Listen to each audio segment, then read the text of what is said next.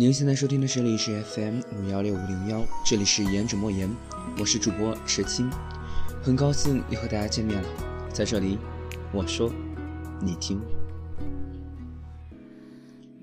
现在即将迎来历史 F M 第一百期节目了。自从开播以来，一直走到今天，其实有很多的话想说，有很多人觉得我在节目中宣播了许多的负能量，大多都是抱怨，都是感慨，都是迷茫。但是我也一直说，历史 F M 就是这样一个倾诉的平台。很多人这样说，说我说这些岂不是让很多人太过于了解我了？我笑着开玩笑说，如果真的有一个人为了了解我而从第一期听到最后一期节目的话，我会感觉到十分的欣慰。那现在来即兴的聊一聊吧，迎来历史 F M 第一百期这个重要的时刻。上半学期结束了，感觉在学校的日子里和自己所想的有一定的差距吧，而自己的生活似乎也并不是理想中那么完美和美好。当然，我也知道许多人的生活都是如此，不能要求每天都快乐的是吗？自从放假回来之后，发现每天晚上睡得越来越晚，早上呢起得越来越早，早上养成了良好起早的习惯，而晚上却因为心事各种睡不着。你要问我在想些什么，那可多了去了，怎么列举得完呢？这算不算失眠呢？难道我也到了失眠的这个年纪了吗？很多人说我想的一切都是空想，想的一切都是妄想，都是不用去想的。但是我觉得想和思考这个东西虽然有一定的差别，但在我这儿我还是画上了等号的。在我看来，人之所以为人，思考是一个基点。人不都是在独立的思考中成长，然后再去实践中来检验自己思考的真理吗？哦，不对，或许不是叫真理，而是叫执念吧。很多东西自以为是，或者说些其他的什么东西，总感觉自己的一切在迷茫中，在惘然中，似乎又有那么一点方向。但真正得到的和压力以及紧迫感给予自己的时间，感觉又不是那么的多。因此呢，时常会处在一种不安分的暴躁状态。这或许是一个人长期说是孤独吗？还是说寂寞呢？那种茫然，那种烦躁，那种一个人无所事事，是我在逃避吗？知道我在逃避什么吗？我不知道。画风不小心又太偏了，说了一些尽管很难过的事情。其实久而久之，我才会感觉有许许多多事情是我自己没有认识到的，有许许多多的事情是遗憾过的。但是此时此刻，你要让我突然说些什么，我似乎又真是找不到。那总不能闲着吧？第一百期是庆祝，第一百期是自己给自己一个答案，也不是自己。那从下一首歌开始，我就慢慢的来梳理一下，从历史 F M 一开播到至今发生过的事情都梳理一下吧。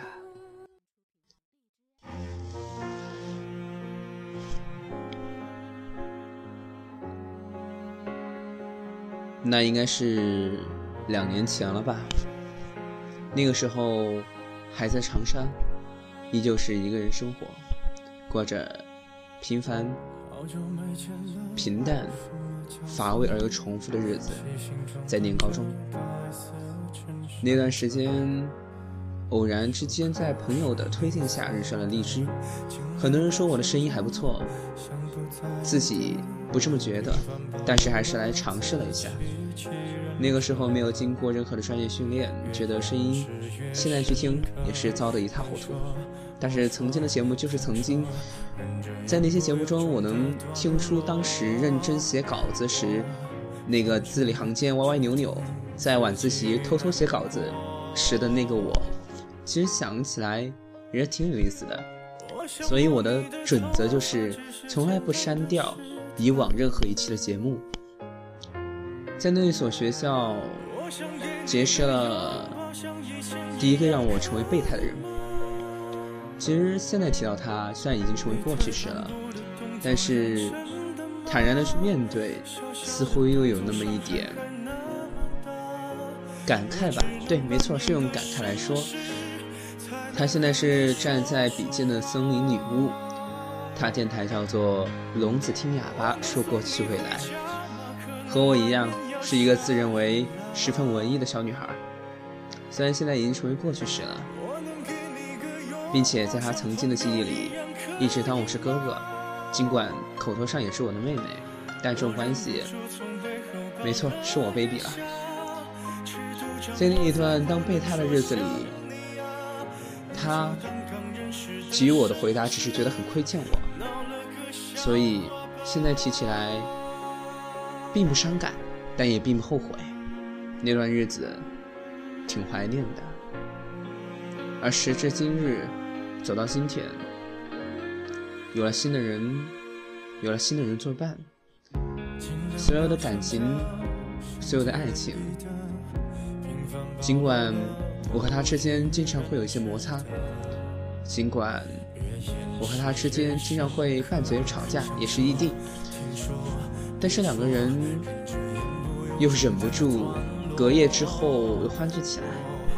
尽管我有很多的不满，尽管我有很多的尽管，但是我觉得并不妨碍什么。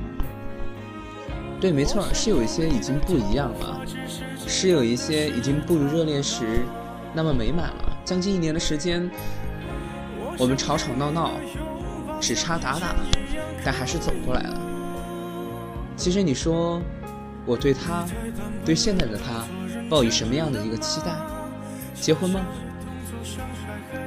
或许是的。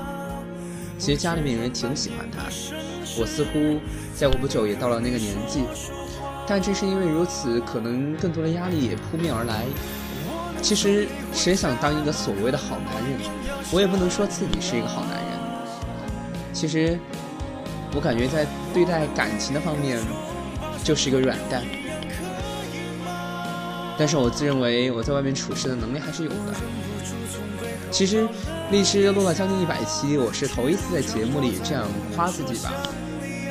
我在节目里哭过，在节目里笑过，在节目里发疯过，让各位听众朋友们见笑了。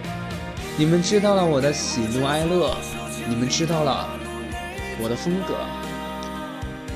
看着一位一位陌生的路人从路人转粉，然后对我偶尔的评价几句，只要夸到我还不错，我都十分的感谢。其实我知道自己所写的所有的主题没有一根鲜明的主线，就像曾经的摸上指尖一样，那句话愿同一片星空下的你听到我的声音，能够找到内心深处的那一份触动。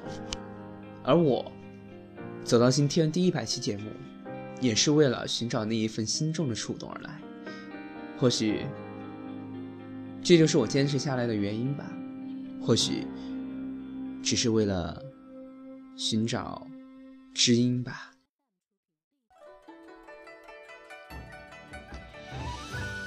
其实突然想起来，曾经我一个朋友问我，他说我喜欢什么样的女人，如诗如画的古装美女。我心里是这样想的，但没有说出来。总感觉在我的未来会有一个人从画里面走出来，从我的眼神里面能看得出喜怒哀乐，从我的举止中能够读得出我想做什么，我想要什么，在我今后的人生中能够给予我最最缺少的陪伴。这几年甚至之前所有的时间，在我内心中的所谓的爱情，加上所谓两个字看似不屑的爱情，却是在我人生中所占比例最大的一份。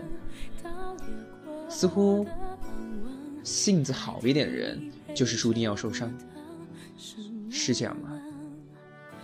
确实教会了我很多，现实和理想确实是有差距的，梦想也确实是一个梦。当然这就是我的风格，不是吗？在时间的年轮里，我们一步一步的摸爬滚打，在无数个夜晚里独自的思考，在无数的受伤之后，心逐渐老去，老到你想找一个人感动哭一场却找不到。我能够遇见这种状态，当然我并不是说现在的不好，而是确实有差距。但爱情就是爱情，爱一个人不需要理由，哪怕有差距，哪怕有瑕疵，哪怕有缺陷，但此时此刻的我依然是爱着。所以呢，气怒也就气怒罢了吧。人总要傻过之后，在这个年纪总要傻过之后才会成长，不是吗？当然我如果不傻一下，怎么能去试探那个结局呢？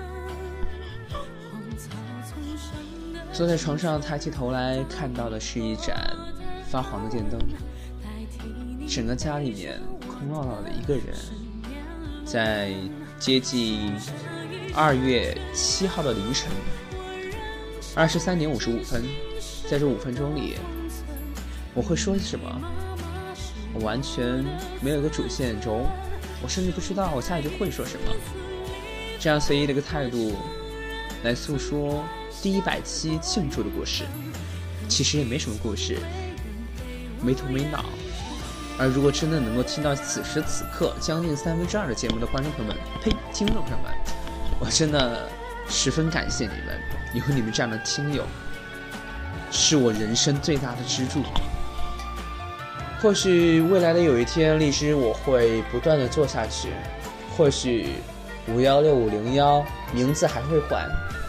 从陌上 F M 九五 C C 到陌上时间，再到现在的言者莫言，换了三次了。每一次都告诉自己是一次改变，每一次都告诉自己今后会做得更好。我也尽量的不去拖欠更新，我也尽我所能的把我所感受到的一些价值观，我的价值观拿给大家借鉴。我也想让更多人了解我，哪怕其中一个听众告诉我我是你的知音，我会有多感动。或许这就是一个骨子里想要文艺但是并不是那么文艺的青年所要想的东西吧。迷茫惘然或许都有，但能压得下它吗？我能，我觉得我能，你呢？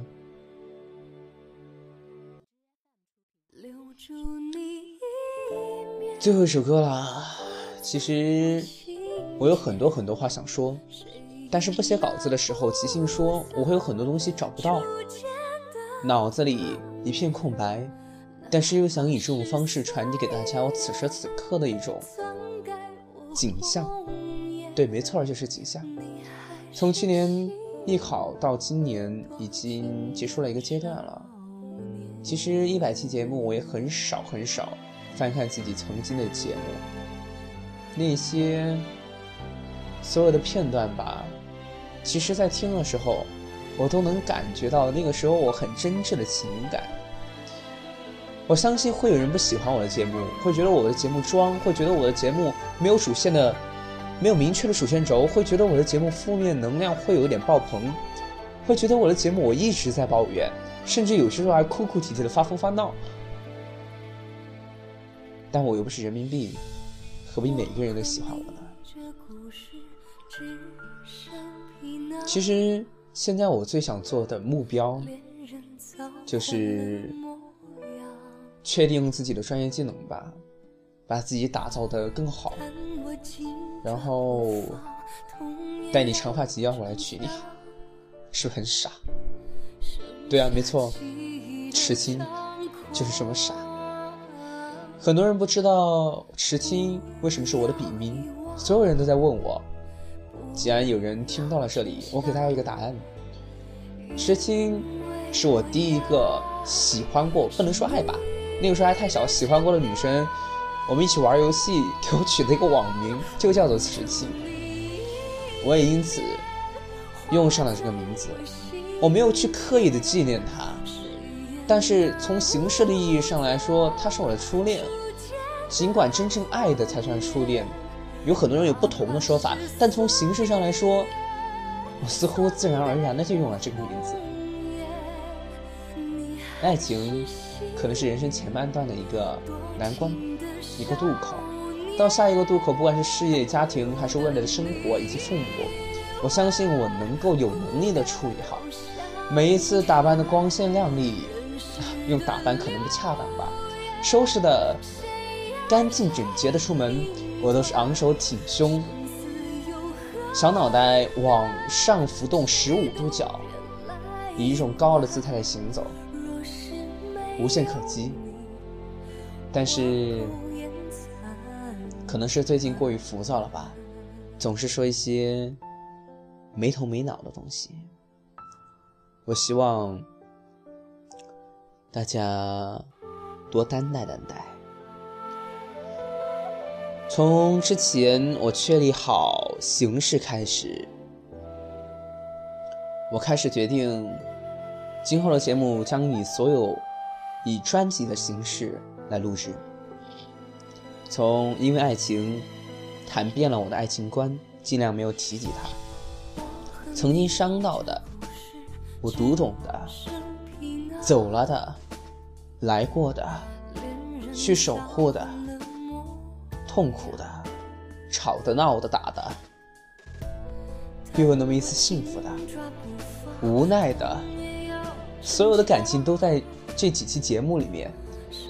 但是你说完整吗？其实并不完整。很多节目我觉得我写的不够满意，我觉得我没有把我真正想知道的告诉大家，但灵感就是这么一闪而过，我想抓又抓不住，我不知道是否能对得住大家的口味。很多时候我会描绘一个乌托邦一样的世界，但这个世界却也不是我想要的，可能是我所认为更适合于我们的世界。但我很明白很清楚，并且享受于存在于现在这个有痛苦有快乐，让自己无可奈何却又想要抓住一根稻草的世界。很多时候我能感觉身上压了一座山，一根红毛掉下来，我可能就会被压死掉。一根发丝，一缕红毛，这样的词这样的词早搭配，新奇，仅此罢了。很多时候我会问自己是不是在哗众取宠，我会怀疑自己是不是真的不是这块料。尽管我没有给别人讲，别人不知道，因此也不会努力加油打气为我，但是我依旧挺过来了，不是吗？人生确实要在孤独中思考，要在实践中检验，这才算得上是人生吧？对，没错。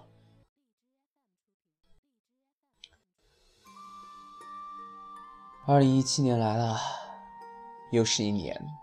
今年的八月份，离职应该就满三周岁了。希望我能够越做越好。一百期节目过后，一个人，虽然每一期的节目时长并不长，听众的播放量也在两三百左右，评论也不多，知名度不高，但是我很开心，真的很开心。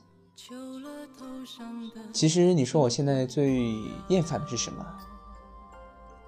从很小我就一个人生活过，总有那么一段时间我是一个人生活的。那我的烦恼就是太过寂寞吧，所以我说我想要有一个家。而现在的那个他告诉我，他可以成为我的家，却没有给予我应有的陪伴。可能是我奢求太多了。我有些时候甚至不觉得我在感情方面像一个男孩子，他比我还要坚强，还要自立。但可能真的是我太需要陪伴了，我可能就只能以这种的理由和借口来说服我自己，来说服我自己在面对我女女友的时候那种独有的脆弱和迷茫。在外面的时候，我能够足够自信做到我够光鲜亮丽，当但是有些时候吵架的时候，他说了很多话我都记得。他说他需要的男人，要不然就是在外面顶天立地能够超过他，没错，他是一个女强人。他说我明显是属于后者，是家庭式的男人。我说从来没有人敢这样对我说话。总感觉从他心目中的英雄变成了变成了一个很平凡的人吧。谁不希望，哪一个男人不希望自己在他心爱的女人当中是一个英雄的形象呢？哪怕感受不到崇拜也好啊。陪伴是最长情的告白，陪伴真的是我很需要的东西。但是所有的听友们，能听到这儿的听友们又说了这句话，有可能一个也没有吧。